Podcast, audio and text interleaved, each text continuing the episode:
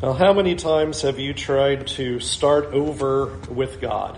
How many times have you been convicted by the Word of God? You knew you needed to change, and then nothing really happened. And I think it's a, it's a common problem that we think we're going to do better, we think we're going to live different, we're going to make big changes, and we're going to take a new path, turn over a new leaf, start anew with God, only to see the same old sins get us each day, only to have the same problems crop up again and again.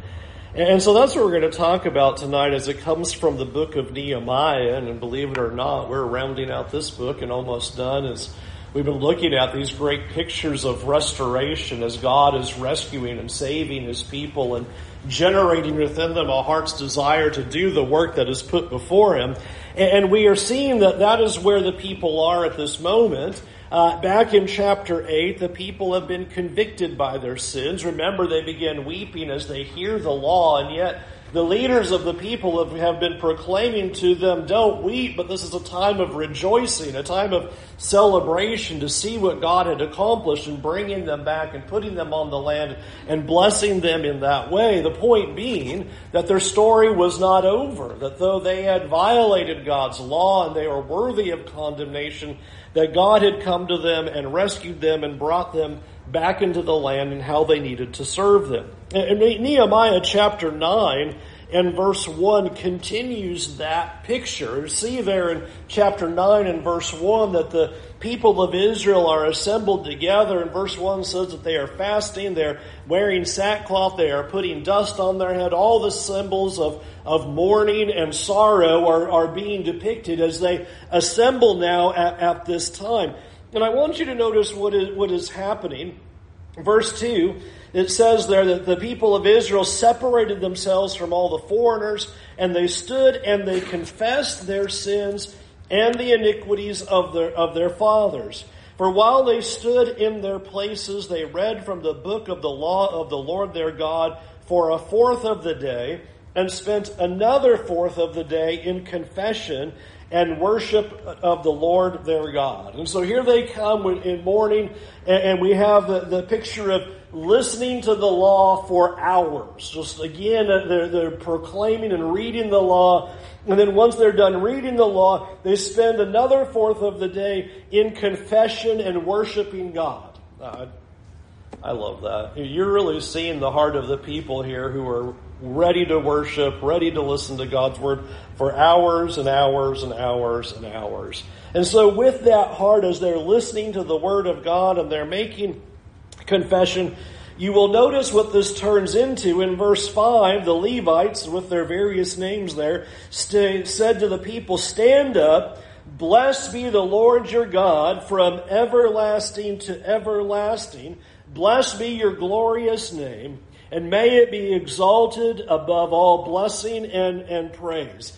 And what now transpires for the rest of chapter 9 is this amazing prayer confession that the people give.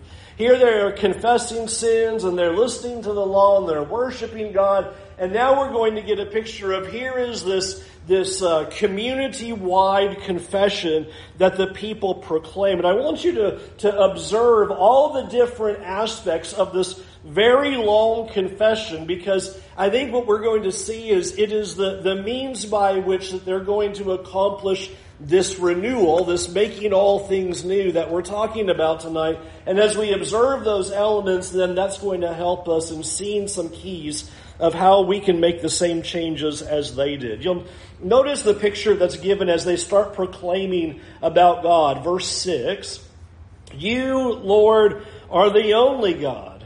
You created the heavens and the highest heavens with all their stars, the earth and all that is in it, the seas and all that is in them. You give life to all of them, and all the stars of heaven worship you. Beginning with just simple picture, God, you made it all. You are the great creator. You are creator over all things.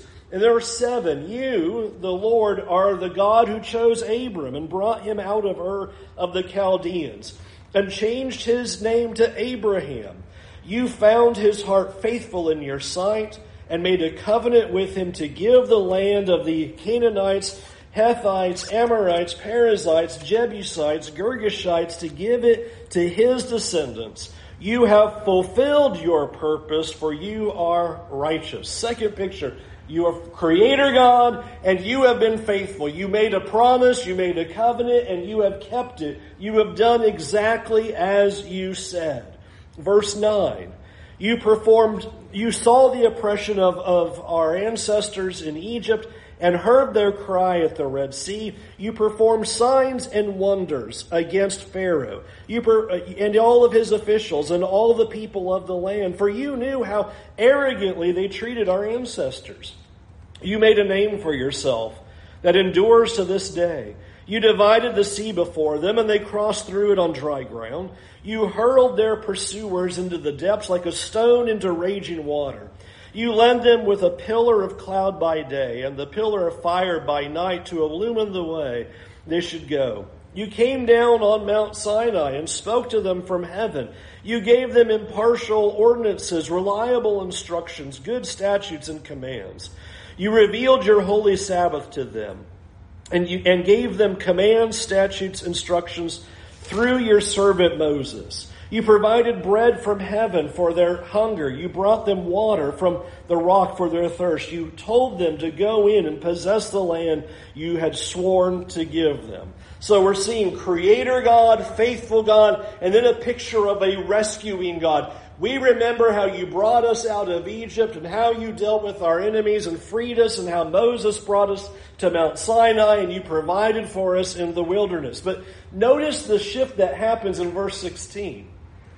But our ancestors acted arrogantly. They became stiff necked and did not listen to your commands. They refused to listen and did not remember your wonders you performed among them.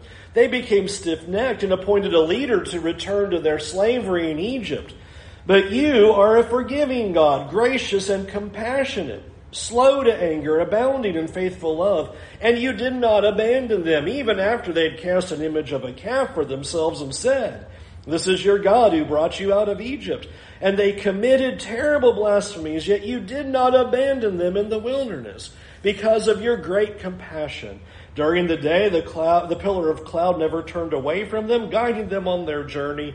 And during the night, the pillar of fire illuminated the way they should go. You sent your good spirit to instruct them. You did not withhold your manna from their mouths, and you gave them water for their thirst.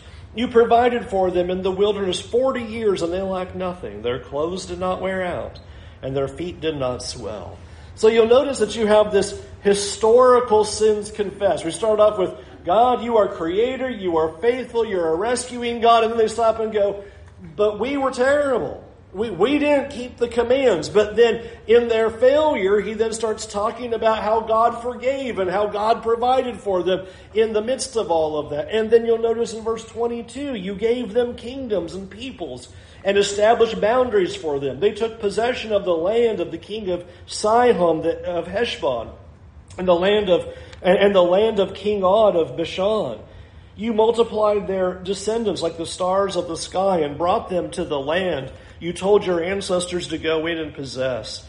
So their descendants went in and possessed the land. You subdued the Canaanites who inhabited the land before them and handed their kings and their surrounding peoples over to them to do as they pleased with them. They captured fortified cities and fertile land and took possession of well supplied houses, cisterns cut out of rock, vineyards, olive groves, and fruit trees in abundance.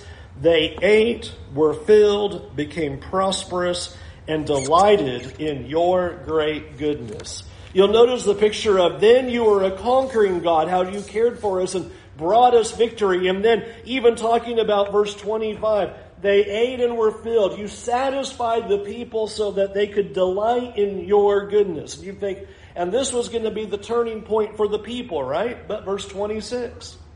But they were disobedient. And they rebelled against you and flung your law behind their backs and killed your prophets who warned them in order to turn them back. They committed terrible blasphemies. So you handed them over to their enemies who oppressed them in their time of distress. They cried out to you, and you heard from heaven. In your abundant compassion, you gave them saviors who rescued them from the power of their enemies. But as soon as they had relief, they again did what was evil in your sight. So you abandoned them to the power of their enemies who dominated them. When they cried out to you again, you heard from heaven and rescued them many times in your compassion. You warned them to turn back to your law. But they acted arrogantly and would not obey your commands. They sinned against your ordinances, which a person will live if he does them. They stubbornly resisted, stiffened their necks, and would not obey. You were patient with them for many years, and your spirit warned them through your prophets, but they would not listen. Therefore, you handed them over to the surrounding peoples. However, in your abundant compassion, you did not destroy them or abandon them, for you are a gracious and compassionate God. And so again, they confess their sins, which then immediately transitions into what a compassionate and merciful God that we have. So here are all these characteristics of God. We have failed, and that is all the more displayed the greatness of God, the providing of God, the satisfying that God can provide to the people. And so there is this great proclamation that's being made as they make these confessions. Now, here is the big question. What is the point of this prayer? Why are they doing this? Why are they enumerating all of the various characteristics in this long confessional prayer to God? Well, listen to verse 32 now. And so now our God, the great, mighty, and awe inspiring God who keeps his gracious covenant, do not view lightly all the hardships that have afflicted us, our kings and leaders, our priests and prophets, our ancestors, and all your people, from the days of the Assyrian kings to today. You are righteous concerning all that has happened to us, because you have acted faithfully, while we have acted wickedly. Our kings, leaders, priests, and ancestors did not obey your law or listen to your commands and warnings you gave them when they were in their kingdom with your abundant goodness that you gave them. And in the spacious and, and fertile land you set before them, they would not serve you or turn from their wicked ways. Here we are today, slaves in the land you gave our ancestors so that they could enjoy its fruit and its goodness. Here we are, slaves in it. Its abundant harvest goes to the kings you have set over us because of our sins. They rule over our bodies and our livestock as they please. We are in great distress. In view of all this, we are making a binding agreement in writing on a sealed document containing the names of our leaders, Levites, and priests. And I want you to notice what happens here is after proclaiming all of the various characteristics of God, he comes into this, this great truth that he wants to zero in on. And you'll notice that he first starts by saying in, in verse 32 quite simply, God, you are faithful and we are not. That's the big summary of, of recounting the character of God. You have been faithful but we have been unfaithful to you. We are a wicked people, and yet, in spite of our wickedness, you continued to be faithful to us. And we are in this situation because of our sins. It's great to see that point made in, verse 36 and verse 37. We, we brought this on ourselves. We have done these, these sins, and that is why we are, are enslaved, and that is why we are ultimately in great distress. And I want you to notice what that leads to at the very end of the chapter. After they make this confession, they say, We are going to make this firm agreement, this covenant with God, and things are going to change this time. We are not going to go back into doing those kinds of sins again. We are going to be faithful and we are going to be your people. And so, really, a powerful confession and a powerful means by which they are communicating to God and saying, this time we are going to serve you. In fact, you'll notice in chapter 10 that you have those first 27 verses. It's a, it's a sea of names. And you'll notice that verse 1 says, these are the people who basically signed the document. You know, it's kind of like how we had our Declaration of Independence, and you had everybody put their name on it of great importance that signed it and said, This is what we stand behind. And here in chapter 10, you see the same thing. We're making this great confession that we are going to make a firm covenant with God and we are going to go a different path and we're going to make things new. We're going to be renewed in God. And here are the people who signed the document right out of the gate. Verse 1, you have Nehemiah and then a long list of all the others who were signing their name. Verse 28, the rest of the people, the priests, the Levites, the gatekeepers, the singers, and the temple servants, along with their wives, their sons, their daughters, everyone who is able to understand and who has separated themselves from the surrounding peoples to obey the law of God, join with their noble brothers and commit themselves with a sworn oath to follow the law of God given through God's servant Moses, to obey carefully all the commands, ordinances, and statutes of the Lord our God. You feel like this is a Joshua moment where Joshua would stand up and say, Who's going to serve God around here? And now you're having that kind of moment here. People are signing their names of the document and saying, We are going to obey. We are going to do exactly what God has said. We are going to keep the covenant that God has given to us and carefully obey His commands and keep His statutes just as Moses gave it to us. But what happens next, I think, is interesting. You'll notice in verse 30, they start enumerating what they're going to do. In verse 30, you'll notice it says there that we're not going to marry the people of the land. In verse 31, we're not going to buy and sell on the Sabbath. We're going to keep the Sabbath. Verse 32, we're going to give our offerings so that, that you can be in service to the house of God. Verse 34, the priests are going to burn the offerings and the sacrifices as prescribed by God on the altar. Verses 35 through 37, we're going to bring in the first fruits to God as He had commanded. Verse 38, we're going to bring in the tithes to the priests and bring in the contributions so that the house of, of God is not neglected. Verse 39. Notice what they're doing is they're just laying out, we're going to do this and this and this and this and this and this. Here is what we are going to do. We are making a firm agreement. Here's what we are going to accomplish for God as we try to serve Him and obey Him. And, and for the sake of time, chapters 11 and 12 are just describing how the people are willing to do this and go about this restoration as they resettle Jerusalem and they start doing the things that God had called them to do. Chapter 12 ends with this great dedication to God as well as the people beginning to do what God had called them to do. And what I want to spend our time looking at in terms of application from this text is noting four important steps that you see brought out here by the people that are keys to renewal. I mentioned at the beginning of the lesson, it can seem like it's a struggle to renew ourselves and to begin new with God and want to start on the right foot and make changes. And I want to look at how these people went about doing this. I want you to see the first thing uh, that we see is that this whole scene begins by confessing the character of God. And I think this is a very important aspect of renewal that is easily overlooked. The necessity to confess the character of God. It all begins there. The leaders in chapter 9 and verse 5, they instruct the people, you need to stand up and praise the Lord. And all of the various characteristics that are praised about God. He is creator. He is faithful. He's a rescuing God. He's a forgiving God. He is a providing God.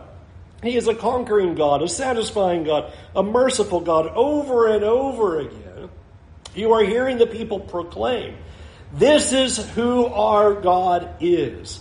And friends, that is a key initiating point if we're going to be transformed and renewed in the image of God.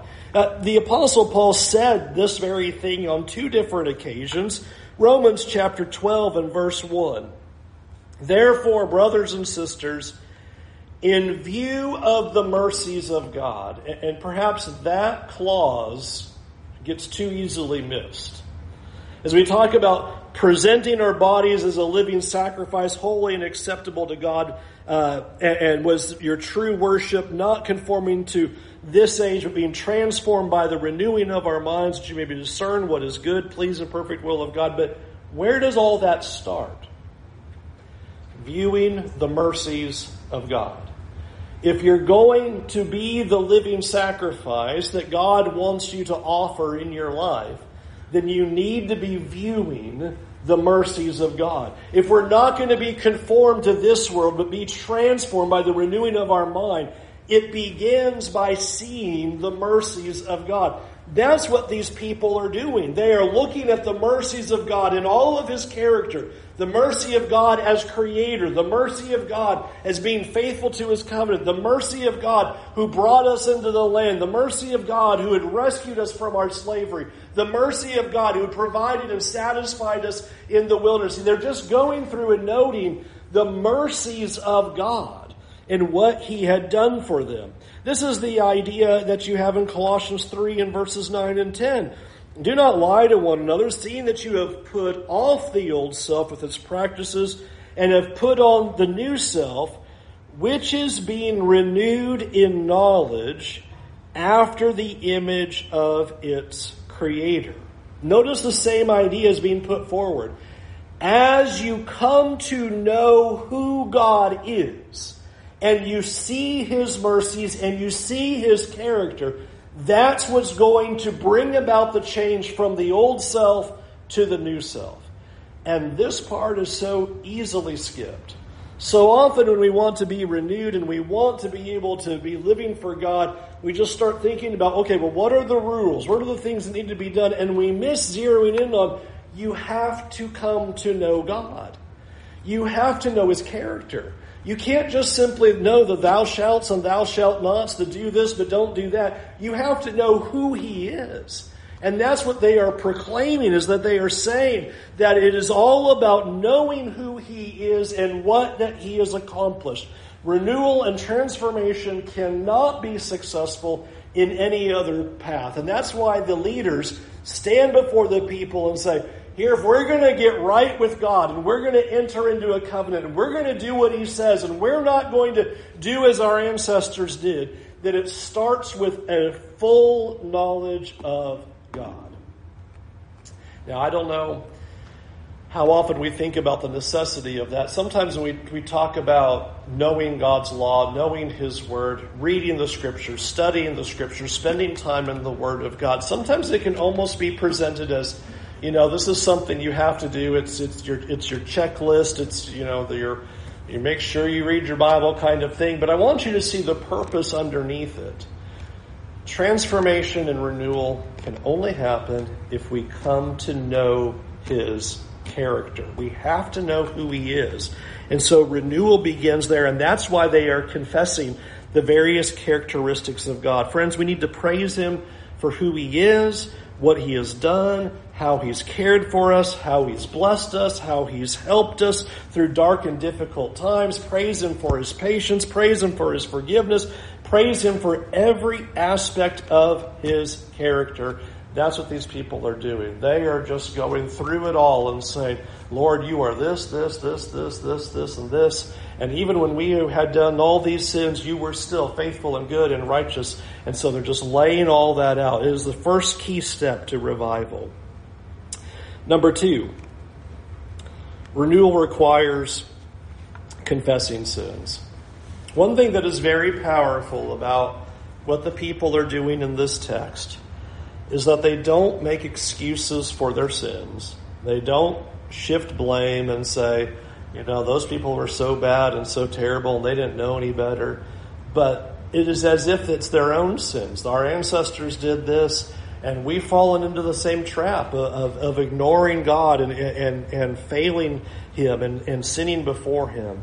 And so you see them, the people proclaiming, We have sinned, we have sinned, we have sinned. We have not done what is right. And there's a reason why God is always calling for us to confess our sins, like in 1 John 1 9.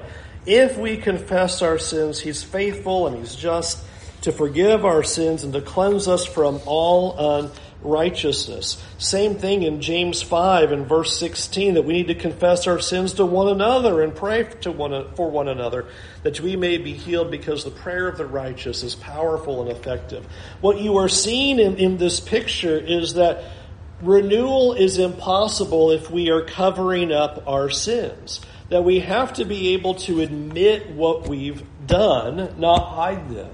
One of the worst things that we can do if we want to get right with God and start on the new path and make all things new and, and really have a transformation is deny what we've done. Hide our sins. Don't own it. Don't be honest about it. Don't be willing to confess it before God. Keep it in the corner and just think you're going to keep going forward without being able to do that. Why does God want us to confess sins? There's a reason to it. There's a, there's an accountability. There's an ownership. There's a saying to God, I know what I've done. And I'm not trying to hide it. And I'm not making excuses for it. And I need forgiveness from it. And I need you to come in and forgive me. And this goes back to the idea of being what Jesus said of being poor in spirit and being a mourner over sins. Because have you noticed that when we think we're doing well, then we don't need to confess our sins. We're doing all right. And if we're not confessing sins, then we're not making changes. It is only when we own our sins that we are able to say, okay, here are my weaknesses and my failures and my downfalls. And I'm confessing them, I'm open to them, and I need changes in these areas. And so we admit our failures, we don't hide them, which is really what details, I think, perhaps a- another really critical point of what the people do. I want you to notice that then, after they confess these characteristics of God and then they confess their sins, you will notice that they now make specific declarations about what they're going to do differently. You will notice that the people do not say, You are a great God and we have sinned and we promise to do better. Okay, we're done. Great, great confession. And I want you to think about how many times we have the tendency to do that. Okay, God is a great God, and I have sinned, and I'm going to do better. Nothing specific. I'm just going to do better. I'm just going to try harder. It's just going, it's just going to, I'm just going to do something. I want you to notice the specificity. They write out and say, we're going to keep the Sabbath. We are going to bring in the offerings. We're going to bring in the contributions. We're going to bring in the first fruits. We're going to make sure that we are tithing. We are going to ensure that the priests are getting what they should get so that they can continue to keep the house of God working and functional. We're going to make sure that the offerings and sacrifices are being made. They are extremely specific in what they say they're going to do. And that is a very important part of what renewal requires because only then can we measure how we're doing. It is easy to say, I'm going to do better this week. That is not a measurable thing. So that you get to the end of the week and you say, Now, did I do better? Well, I really don't know. I didn't make any specific commitment to God. I didn't say to God, here are the steps I'm going to take to make true changes. We just get generic with God and say, I think I'm going to do better. We need to make commitments that are specific and measurable. Don't just say, I'm going to pray more. Then how'd you do? I don't know. Make a commitment that says, at 9 p.m., each night, I'm going to stop and pray. Now you have something specific and something measurable to move that renewal along versus just saying, I want to pray more. Or Bible reading, rather than saying, I'm going to read my Bible more this week. You're going to make a, a specific commitment and say, at breakfast, I'm going to read for 15 minutes every single day. Now you have something specific it is a commitment that you can make before God that can be measured so that you can see how you're doing in that progress. It is too easy to say, I'm convicted by my sin. We have a great God and I need to do better. And ending on I need to do better doesn't go anywhere. And I'm impressed by the people who just delineate it. We're going to keep the Sabbath. We're going to keep, we're going to keep bringing the offerings. We're going to bring in the tithe. We're going to bring in the first fruits. They just start listing everything that they're going to do. And renewal requires that we need to make clear goals for ourselves of what we are exactly going to do differently tomorrow than what we did today. If we want to be able to overcome temptations and sins, then we need to have a plan. What am I going to do differently tomorrow than I did today? Be specific in that commitment that you make before God. And then number four, be realistic. And you say, now where was realistic in this? Realism was in the whole of their confession. Did you notice something depressing about their prayer? the thing that is depressing about the prayer is they are confessing 1,000 years of Israel's history, and it is a history of failure. God, you are a creator God, and you are a faithful God, and you are a rescuing God, but all we've done is sin. And you were patient and gracious and kind, and all we did was become more stubborn and turned our backs all the more and threw your law behind us. And so we sinned all the more, but you were compassionate and, gra- and gracious to us, but we still sinned all the more. The, the, the key thread that is found through all this is this thread of failure that is found in this generation after generation trying to do better only to fail. And I hope that we get a sense of, of that reality and what they're confessing is that there is a great hopelessness of trying to just simply rely on our own obedience. Okay, I'm going to try harder, I'm going to do better. And you know we're still going to fail. You know that we're still going to come, come short. Our hope is what has been repeated throughout that confession. God is a merciful God. Our hope is that God is merciful and patient and compassionate with us.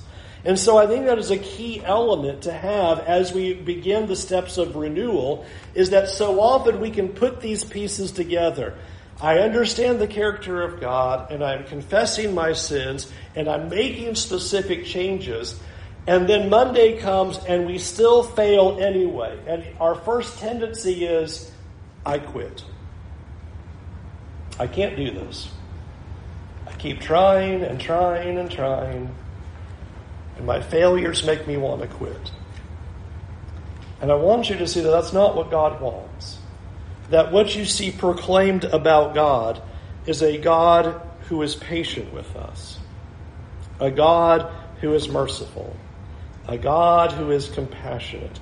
As you are recounting the character of God, really note about how God receives repentant people, how he desires to have people come back to him and is patient and kind in that over and over again. And so, in these four steps, confess the character of God, confess your sins, confess the specific changes you're going to make. But then, when you fall down, don't quit and think that you can't succeed. Look to the mercy of God and look to the patience of God to pick you back up. I'll remind us that renewal does not happen in a day. But renewal is a lifetime of work that God is accomplishing in us.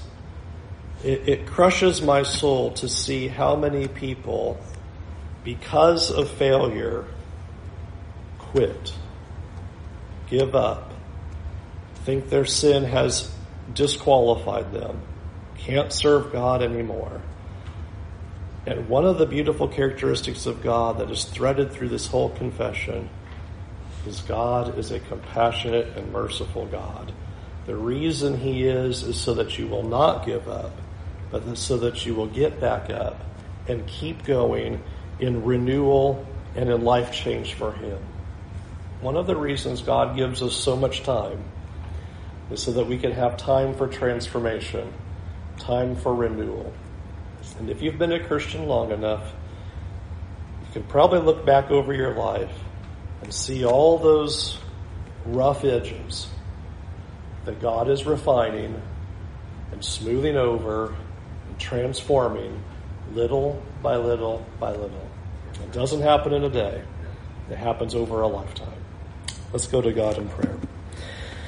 Heavenly Father, what a, what a beautiful heart we see of these people who have assembled together to confess your glory and your goodness and your greatness, to confess their sins and to make specific changes of how they were going to serve you. And Lord, what a great model for us that we would do the same in our lives, that Lord, we would come to know you deeper and deeper every day and that the knowledge of you would transform our hearts and transform our thinking, transform the way that we live, so that we could be ever closer to being a model just like your son and following his ways and obeying your words, following his teachings.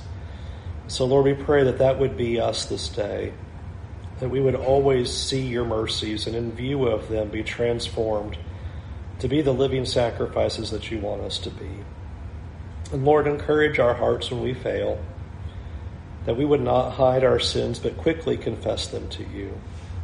We know, Lord, that you have asked us to bring our failures and our sins to you. And so, so Lord, help us to be a people with open hands, with nothing to hide, admitting all that we have done to you.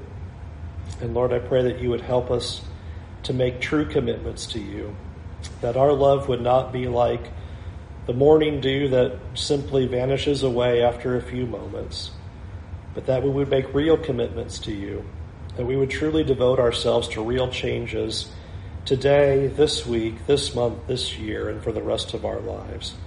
Lord, give us the strength to do it. Empower us to make these changes in our lives so that we could all the more be of service to you, to give you glory and praise in the days ahead. And Lord, thank you for your Son that picks us back up every time we fail. Lord, thank you for your astounding patience toward us. Thank you for being compassionate to us. Thank you for being gracious toward us. We absolutely do not deserve your mercy. And there is nothing better than to hear the words of your Apostle Paul that says, in spite of our sinning, but you came in and saved us because of your rich mercy and grace. Thank you, Lord. In Jesus' name, amen. We'll sing an invitation song. We invite you to come to Jesus tonight to make these changes, to be renewed as God wants you to be, to consider where you are with God, what needs to be done different as you come to know Him, confess your sins, and make specific changes. We want to help you do that anyway. If we can help you respond to this invitation, we would certainly love for you to come forward now and do that while we stand.